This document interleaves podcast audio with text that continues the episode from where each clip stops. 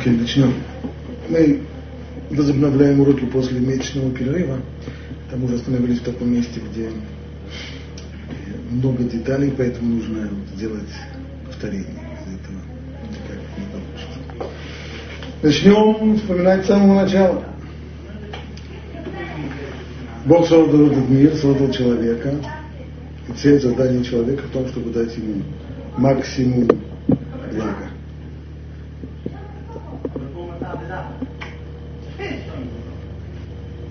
Ну, а представляет собой это максимальное благо, где он берет? Максимальное благо мы объяснили только сам Творец, поскольку именно он есть абсолютное и максимальное благо, лишенное какой бы то ни было, какого-то ни было ограничения, какого бы то ни было стремления сделать хотя бы кому-то какое-то зло. Он то мухлад, абсолютное благо. А с другой стороны, получить это абсолютное благо можно только у него, иными словами, только приблизившись к нему. Стало быть, творение должно было построено так, таким образом, чтобы дать возможность сотворенному максимально приблизиться к Творцу мира, который есть источник блага. Это максимальное приближение. Оно не могло быть... Приближение это в духовном плане означает подобие, как объяснил Рамхан, а подобие это не может быть полученным даром, поскольку тогда это будет по определению, это будет не подобие, ибо Творец, его совершенство, оно не, не получено ни от кого, он его ни от кого не получил. Он сам по себе совершен, стало быть, и творение для того, чтобы для того, чтобы приблизиться, для того, чтобы обеспечить подобие Творцу и отсюда приближение, оно должно было тоже достигнуть совершенства своими усилиями, своим трудом. Тогда, по крайней мере, хоть в какой-то мере обеспечивалось бы подобие. Что означает своим трудом? Своим трудом это значит. Необходимо, чтобы то, что, то, что творение сделает, у него была бы возможность сделать и по-другому. Ибо иначе, если бы в него было это заложено жестко, как программа, это не называется, что он сделал. То есть отсюда человек должен обладать свободой выбора. То есть свобода выбора, которая, с одной стороны, дает ему возможность делать то, что приближает его к Творцу, и с другой стороны, всегда есть возможность делать прямо противоположное. То есть творение создается несовершенным, оно создается как полуфабрикат, оно должно само себя усовершенствовать. Причем это самое совершенствование должно быть результатом его свободного выбора, оно не может быть ему навязано В соответствии с этим, объяснил Рамхан, у человека есть, человек так сотворен, есть у него тело и душа, яйца то, яйца да, что обеспечивает баланс необходимый. И есть у него возможность выбирать, выбирать, приближаться к Богу или удаляться, совершенствовать себя или заниматься саморазрушением. Следующее, следующий шаг, сделал Рамхан еще один, объяснил, что мир был запланирован таким образом, что для стараний человека по самосовершенствованию они не бесконечны. Для них был установлен определенный предел. И вслед за этим пределом наступает время уже получения тех плодов, которые человек, человек получил. И это уже бесконечно. Здесь уже никаких ограничений нет. Далее Рамхаль подчеркнул, что в эти два периода условия жизни должны быть совершенно разные. Потому что если во время, во время работы, время служения должна быть свобода выбора, то есть должен быть баланс, который обеспечивает эту свободу выбора, чтобы не было возможности, чтобы с одной стороны тело, которое тянет человека подальше от Бога, усилилось чрезмерно, а с другой стороны не должно быть так, чтобы разум, душа человека, которая тянет человека приближаться к Богу, усиливать чрезмерно, чтобы всегда сохранялся между ними баланс. А что касается уже второго периода, а именно получения награды, то там наоборот тело, оно только будет мешать, хотя с другой стороны, без него уже невозможно, поскольку вместе работать, вместе должны получать награду, значит единственная возможность единственная реальная возможность так, чтобы с одной стороны тело присутствовало, а с другой стороны не мешало получать награду, это преобразование, просветление тела так, чтобы оно превратилось из мешающего, стоящего против души, в ее.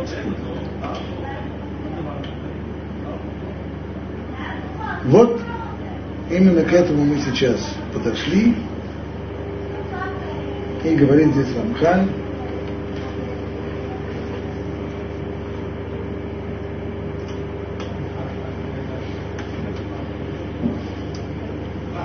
ואומנם על כן נבראו שני עולמות, עולם הזה ועולם הבא. היא מנפאית ומבליסות ונדבה מירה.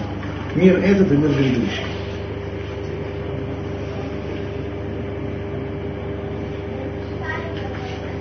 עתה конец, где вы э, пункт Далет в самом конце, перед Эй. Третий, была у нас третья.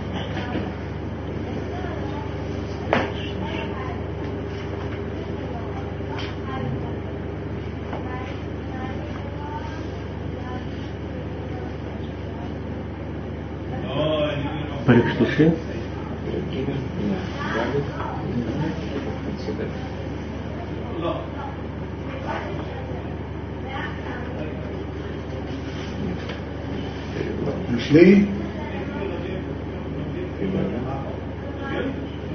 Пришли.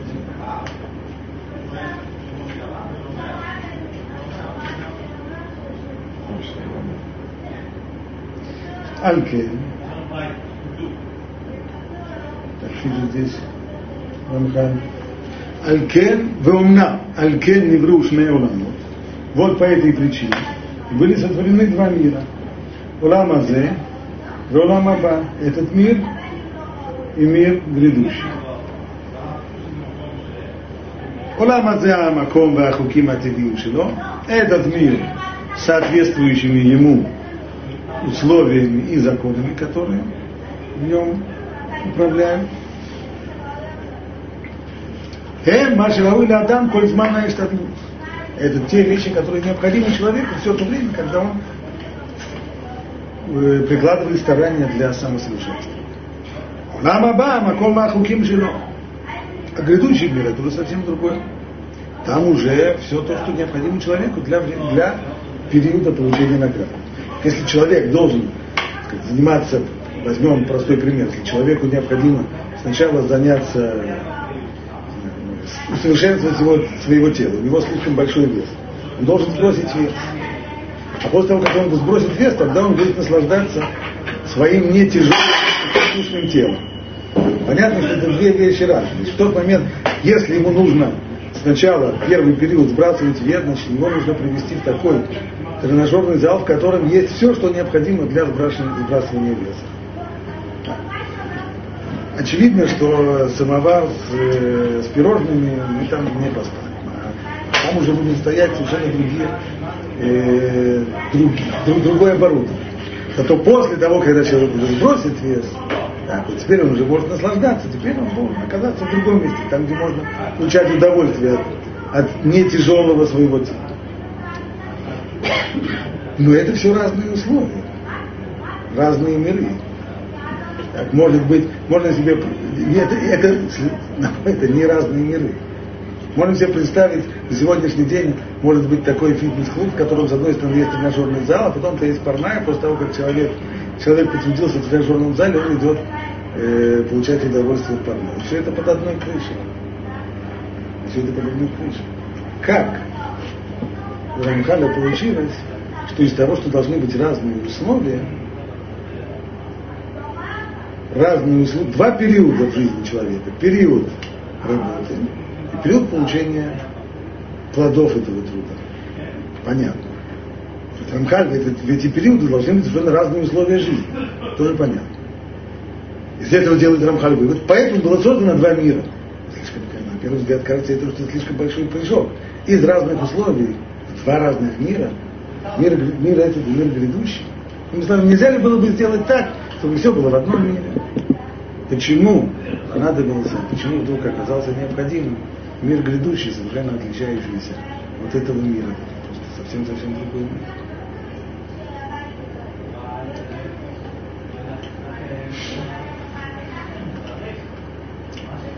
Ответом будет вот какой. Амхаль подчеркнул, что в период, в который человек трудится, прилагает усилия для самосовершенствования, в период труда, необходимы условия, которые дают ему возможность для этого труда. И что он здесь подчеркнул, то, что мы почитали. Прежде всего, свобода выбора. Потому что если нет свободы выбора, то нету, нет и служения. Человек ничего не, не трудится. Значит, отсюда вывод должен сохраняться, должен быть построен условия так, чтобы сохранялся баланс между душой и телом. И хотя, как мы сказали, отношения между ними таковы, что каждый из них в процессе противоборства, чем больше он э, выигрывает у своего, у своего противника, тем больше он сам усиляется и ослабляет другого, но заранее так все сделано, чтобы чтобы, никак, чтобы не было такого нокаута, в результате которого э, борьба прекратится. Это одно, но ведь есть еще и другое. Есть еще одно условие необходимое для того, чтобы дать человеку возможность самосовершенствования. Что такое самосовершенствование? Значит изменение. То есть человек создан несовершенно, он полуфабрикант, и он должен себя изменить улучшить. Улучшить означает изменить. Что такое изменить? Значит, быть не таким, сегодня быть не таким, как я был вчера. Изменение и совершенствование, оно может быть только во времени. Что такое жизнь во времени? Наше бытовое представление говорит нам о том, что время непрерывно. Время оно течет, но непрерывно. Мы можем только сказать, что с начала урока прошло 15 минут. Но мы не воспринимали ни одну из этих самых минут как э, частицу. На самом же деле время дискретно, то есть это не непрерывное нечто. Это так, что каждая, каждая минута, каждая секунда, каждая, каждая частичка времени, она существует сама по себе, благодаря чему и возможен вообще возможно изменение. Если бы это не было, если бы время было непрерывно, изменение было бы невозможно, потому что тогда существование было бы непрерывное.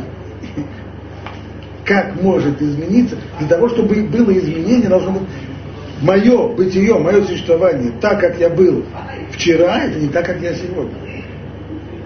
Непрерывность это невозможно. Ты хочешь сказать, что и роста не было? Или рост это... Какая любое изменение, любое изменение. То есть тогда бы не было бы роста? Любое изменение. Безусловно, ничего бы нет, никакого изменения. Любое изменение, оно возможно только тогда, когда есть дискретное существование, а не непрерывно. Мы его не воспринимаем, а не важно какая, как, сколько бы ты ни дробил. Понятно, что изменения, изменения мелкие, они происходят, небольшие изменения они происходят в совсем небольшие единицы. Дробить уже можно как угодно, но самое главное, это, это очень сложная философская проблема ей э, начали еще заниматься греки. Известный очень парадокс э, Ахиллеса и черепахи. Парадокс Зенона? А, да. В чем он состоит? Значит, э, Ахиллес никогда не сможет э, догнать черепаху. Почему? Ахиллес идет в 10 раз быстрее, чем черепаха. Значит, как, пока черепаха проходит метр, Ахиллес проходит 10 метров. Положим, между ними есть расстояние 10 метров. Так, Ахиллес прошел эти 10 метров, но пока что черепаха прошла метр, значит он ее не догнал. Ахиллес проходит еще один метр, но за это время черепаха прошла еще 10 сантиметров. Опять он ее не догнал. Ахиллес проходит еще эти 10 сантиметров, но это время черепаха прошла еще один сантиметр. И он так никогда ее не догонит. Это, это парадокс, который, который, который представили э, На что ответил, а, ответ Аристотеля был очень жесткий. На самом деле, нужно сказать, что точно так же, как в пространстве, если у нас есть э, длина в метр, она не состоит на самом деле из сантиметров. А метр, он есть метр. Поэтому говорить, так вот постоянно делить и говорить каждый раз, что пока пока, э, пока Ахиллес закрывает это самое расстояние, которое, которое отделяет его от черепахи, черепаха проходит еще, это просто пример. Точно так же получается и во времени. Так, это уже был э, парадокс э, стрелы, который то же самое. Что означает парадокс стрелы? Где стрела, выстрелил человек, выпустил стрелу из лука, она летит. Летит. Что значит летит? Где она сейчас находится? В определенной точке пространства. Вот ее координаты такие такие. А через секунду где она находится? В другой точке пространства. А еще через секунду в третьей точке пространства. Так она каждый раз находится в какой-то точке пространства, а где же она движется? Она движется когда-нибудь? Или она не движется никогда? Время лежит, Получается, что она все, она, она все время не движется. Каждой Каждой точке. На что, на что Аристотель ответил, что на самом деле здесь мы путаем понятия. И если мы начинаем дробить время и пространство и видеть его непрерывно, то тогда мы запутаемся в подобного рода парадоксах, а нужно воспринимать это именно так, что время не состоит. Час не состоит из, не, не состоит из минут, метр не состоит из сантиметров и так далее. Тогда мы понимаем, что на протяжении пяти секунд, которые стрела летела, она летела. Но если мы будем говорить по поводу каждой секунды, где она была, то мы никогда не... Отсюда идет его бесконечность мира, да? А? Э, не совсем. Отсюда идут э, довольно серьезные, серьезные выводы. То есть получается, что действительность это не то, что мы видим, не то, что мы воспринимаем. Так. Она словами, мир до Аристотеля представлялся так, что я вижу нечто мне непонятное и пытаюсь свести понятным вещам. Я вижу нечто большое, разделяю его на маленькое. Так, так мне естественно. Я говорю, час, час состоит из 60 минут. Разве не так? Метр, метр состоит из 100 сантиметров. Пришел Аристотель и все это, все это смешал. Но это уже философский. Но что нам самое главное, что когда мы смотрим на процесс жизни, который проходит в процесс жизни, и в жизни мы видим изменения, вместе сопоставить изменения с непрерывностью времени мы не можем. И в отличие от Аристотеля мы вынуждены говорить о дискретности. А не Ибо как что-то изменяется, если время непрерывно? Как я могу в пространстве, как я могу воспринять вещь, которая находится в каком-то месте в пространстве, если она бесконечна? Вот когда есть вещь конечная, у нее есть координаты. От сих до сих, вот она занимает место в пространстве от такого-то и до такого-то. Как только она конечна, и эта вещь не то, что вокруг нее, она отделяется от других вещей, она воспринимаема в пространстве. Когда мы говорим о Творце мира, который вне мира, вне, он вне пространства, естественно, его нельзя нигде поместить. То же самое во времени. Если есть изменения, если я вижу, что не, входя в этот самый парадокс Зенона, но я вижу, что через... Понятно, что если я буду смотреть на себя каждый день или каждый час, я буду каждый час подходить к зеркалу, буду смотреть на себя, я изменился, я не замечу. Но через год, если я посмотрю на себя в зеркало, о, я изменился. Да, совершенно верно. Больше седых волос стало, больше машин стало. Точно изменился. Может быть, я даже еще и поумнел, хотя в зеркале это не видно. Но я представляю себе, мне кажется, что я поумнел за год. Понятно, что каждый день этого года я не мог уловить изменения. Согласен с Аристотелем. Но на протяжении года я вижу, что изменение произошло. Значит, есть дискретность. Иными словами, изменение невозможно вне времени. Только благодаря тому, что существование во времени возможно изменение. Если бы мы... Жить во времени, это значит, что есть вчера, сегодня, завтра. Прошлое, настоящее, будущее. Когда мы всегда, подобны той самой стреле Зенона, мы всегда находимся только в одной точке. Вот сейчас, в этот момент, мы считаем, что мы сейчас, у нас время, оно называется настоящее. Хотя мы на самом деле совсем настоящее, потому что пока я только сказал слово настоящее, так, то этот момент времени уже ушел в прошлое, его уже нет. То есть мост, это как написал Раф Тикучинский в своем бессмертном книжке Гешерахаем, что мост это время, по которому частички проходят из будущего, которое, которого еще нет, в прошлое, которого уже нет. А что ж такое время? А вот это вот мост, да, по которому будущее, которого еще нет, переходит в прошлое, которого уже нет. Таково время. Стало быть, если бы не было времени, если можно себе представить существование вне времени, то нет и изменения. Значит, если мы говорим, что есть период, который предназначен, а? Ну, да, тогда 40 лет Гумидбар это существование вне времени. Почему? Там одежда не ставилась, там. Нет, это уже это самое. Люди, конечно, во времени люди достигали 60 лет и умирали. Все как. В материальном мире нет возможности, нет существования вне времени. Так он, так он построен, так устроен. Получается так, что время, которое отпущено человеку для служения, для самоусовершенствования, оно обязательно должно, этот период должен быть во времени, существование во времени, когда есть вчера, сегодня, завтра. Прошлое, будущее и настоящее, не стоящее. А во время получения награды времени не может быть. Потому что как только есть время, так есть ограничение. Время всегда означает ограниченность. Время кончилось. Кто тут временный связь? Кончилось ваше время.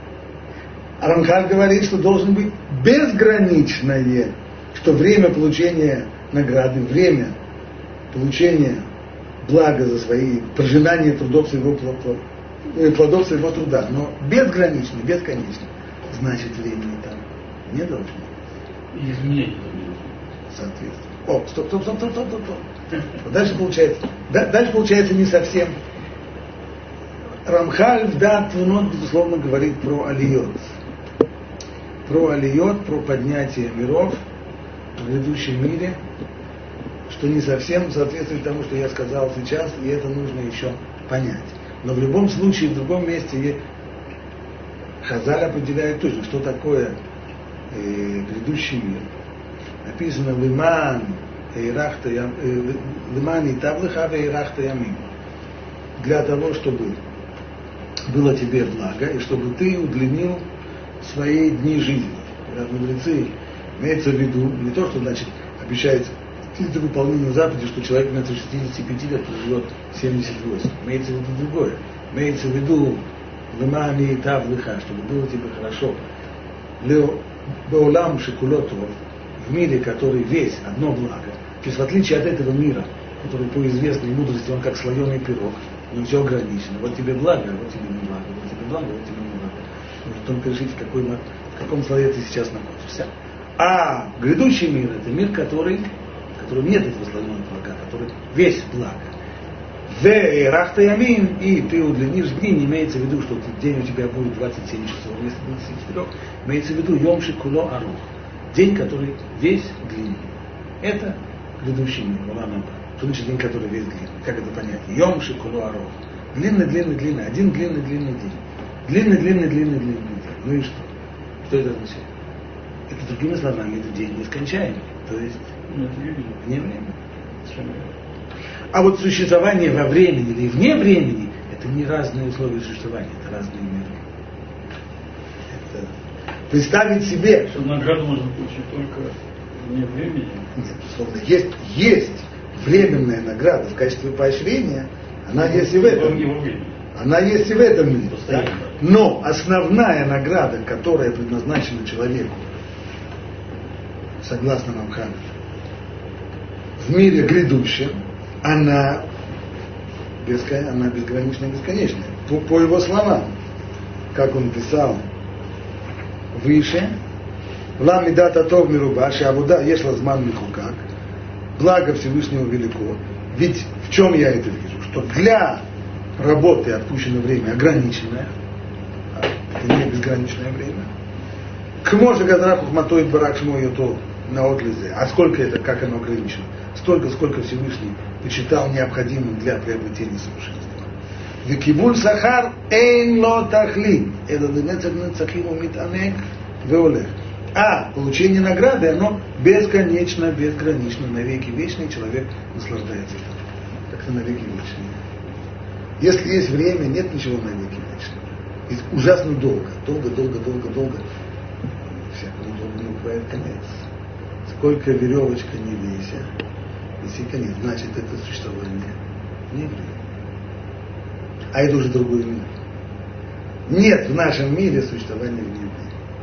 Все, все существование в этом мире, оно в пространстве и во времени. Пространство нам, может быть, не мешает, но время точно. Следующий состояние, что надоело.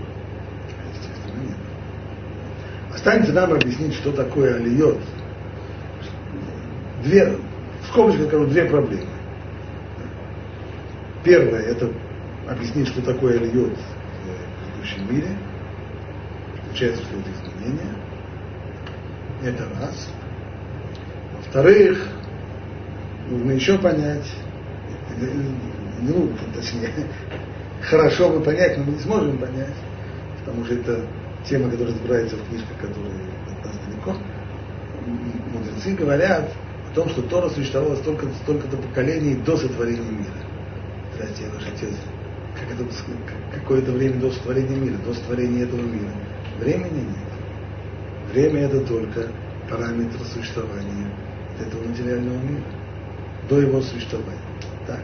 Значит, здесь получается, что иногда словом время мудрецы обозначают нечто другое, да, а не то, что мы понимаем, как вот это вот дискретное существование, в котором все изменяется, все, все течет, все изменяется. Но это уже тема отдельная. Так или иначе, получается, что должно быть два мира. Мы объяснили, почему мира, а вот теперь хорошо бы объяснить, а почему два. А что мне мешает здесь, почему два? Потому что на последнем занятии мы объясняли, что есть большой-большой спор между двумя школами. Школа Рамбама и школа Рамба. Согласно школе Рамбама, Ламаба, хотя он называется грядущим миром, но он существует и сейчас. А именно, это духовный мир, лишенный всякой материальности, в который попадает душа человека после его смерти. И вся награда исключительно духовная, и нет там ничего телесного. И единственное, что для тела будет воскресение из мертвых, будет короткий период воскресения из мертвых, в которых тело человеку вернется, на короткое время или на долгое время, для того, чтобы дать человеку возможность вытянуть второй билет по тем экзаменам, которые он завалил при, при жизни, а после того, как он э, успешно все это сдаст, то он снова возвращается к существованию души без оболочки, без телесной оболочки. Это мнение Рамбана. Мнение Рамбана не таково. Мнение Рамбана, что грядущий мир, он не существует сейчас, он грядущий, понимаем его просто, буквально. То есть это историческое э, историческое развитие, которое приводит к тому, что наш мир с его историей заканчивается, мир трансформируется и переходит в новое состояние. Мир грядущий. В нем человек существует, как и сегодня, с одной стороны. То есть у него есть противостояние души, не противостояние, у него он состоит из двух частей, внутренней и внешней. Внутренняя суть и внешняя оболочка, которую мы условно называем душа и тело, они продолжают существовать, но, безусловно, тело не в том виде, в котором мы знаем свое собственное тело, а тело э, просвещенное, одухотворенное, просветленное, называйте какими-нибудь словами, такое тело, с которым вместе душа может существовать безгранично, безгранично. Но это после прихода Машеха, после воскресения из мертвых и так далее. А в то время, а что же происходит с душой человека, когда человек умирает? Душа уходит, помещается Олама Нишамот, мир душ. Мир душ это не грядущий мир. Это отдельные, отдельные условия существования, отдельный мир, мы сказали. По крайней называется он миром, хотя это может быть условно, в котором есть возможность существования души без тела. Оно временное существование. Нормальное существование души когда она не нога, когда она облачается в тело. Это существование сегодня в этом мире, это существование в грядущем мире, в Аламаба, тоже душа там не ногая, она тоже облачается в, в оболочку, которую, которую, которую называем тело. То есть она будет, оно другое, потому что просветленное, как бы не было, но оно есть. Посередине есть это существование. Значит, в общем-то, есть три мира. Почему же Рамхаль тогда говорит о мирах? Два мира это соответствует как раз модели Рамбама. Почему здесь речь не идет? Почему, почему он не говорит про три? Ответ ну вот какой. Сразу после этого он в следующей фразе.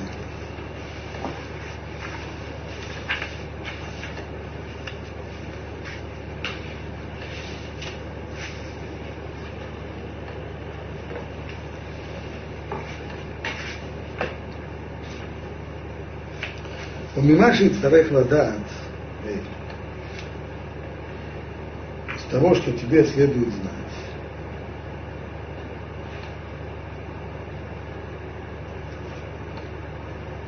שהנה המין האנושי, אין עניינו הראשון כמו שאנו רואים ומבחינים אותו אתה. Что род человеческий, как он был создан, это вовсе не то, что нам хорошо известно. То есть, глянув на себя в зеркало, мы не можем себе представить, кто был такой первый созданный человек. Киулам шинуй гадол аябу, уиньян хетро шелядам решен. Ибо произошло очень серьезное изменение, а именно это, оно произошло в результате греха первого человека. Шиништанабу Адам Ваулам и Маша Ябутхила. Ибо в результате греха первого человека и человек и мир изменились по сравнению с их первоначальным состоянием. Улам, пертея шинуя заеволдутаем рабин. Детали вот этого изменения, что именно изменилось, их порождение, они многочисленны. И мы их все обсудим. Но одна из деталей, которую Рамхаль упоминает в дальнейшем по тексту, что человек стал смертным. Кибьем охлыхам имену мот тому. Ташем сказал человеку, чтобы он не ел от дерева познания, ибо в день, когда ты съешь его, ты умрешь. А он съел и не умер. Имеется в виду другое, как объясняет там Рамбан. Имеется в виду, что в день, когда ты съешь, ты станешь смертником. То есть ты себе подписываешь смертный приговор, рано или поздно ты умрешь. Потом произойдет. И ты уже подписал себе смертный приговор. Точно так же, как сказал царь Шломо, э, царю Шломо Давид, извиняюсь, царь Шломо по, по завещанию Давида, когда он предупредил Шими бен Гера, чтобы ты оставался в Иерусалиме, и знаешь, что в день, когда ты выйдешь за городскую черту, в этот день ты умрешь. Понимаешь, в этот день, а не на завтра, а не послезавтра. Нет, имеется в виду, что в этот день ты подписал себе смертный приговор. Пока ты живешь в Иерусалиме, живи сколько угодно. Тебе запрещено под страхом смертной казни ходить из Иерусалима. В день, когда выйдешь, умрешь. То есть станешь смертным. Значит, первый человек, человек версии 1.0 был создан бессмертным. У него было только два мира. Этот мир и мир грядущий. При помощи испытания деревом, то, то, то испытание, кто у него было, дерево познания, если бы он его выдержал до конца и не съел бы его плод до конца пятницы, до наступления субботы, суббота и была бы начало мира грядущего. Начался бы грядущий мир. Он тем самым прошел бы трансформацию, а трансформация всегда проходит через субботу. Сегодня наши мудрецы говорят, 6 тысяч лет, а 6 тысяч лет запланирован этот мир. Затем седьмое тысячелетие, это Йом Шикудо Шаббат. А затем начинается трансформация мира. То есть мир переходит в состояние мира грядущего. Дальше восьмое, девятое, десятое тысячелетие и так далее. Это, это уже трансформация этого мира. Но прежде всего есть Йом Шикудо Шаббат, седьмое тысячелетие. Так это все только в результате того, что все это развернулось на тысячелетие. А в плане 1.0 все это означало, что все это должно было завершиться за 6 дней творения. И человек, который выдержал бы испытание в конце шестого дня, он бы начал плавно входить в седьмой день, тем самым начался бы. Тем самым начал. Рамбам, да? А? Это ближе к Рамбаму. Рамбам, безусловно. Со, со, соответственно, начал, начал бы вхождение в грядущий мир. Стало быть, у первого человека, о котором до сих пор речь шла только о созданном человеке, об Адаме. для него мир душ еще не существует. Нем нет необходимости. А зачем он нужен? Умирать-то еще никто вообще-то не собирается. И нет такого в плане еще. В плане есть только человек, который выдержит испытание и плавно войдет в грядущий мир. Путем трансформации тела, путем его просветления, путем его одухотворения, путем, путем, путем. Только после того, как человек согрешил, и тело его получило увечье такое, в результате которого просветлить его душа больше не сможет. Теперь уже Горбатова могила исправит. Теперь уже необходимо будет, как объяснит Рамгаль в дальнейшем, необходимо будет для того, чтобы исправить тело, сначала отправить его на переплав, то есть разделить тело от души, тело отправить на переплав, а потом в нужное время заново его перестроить, уже без, без увечья. И после этого вернуть душу,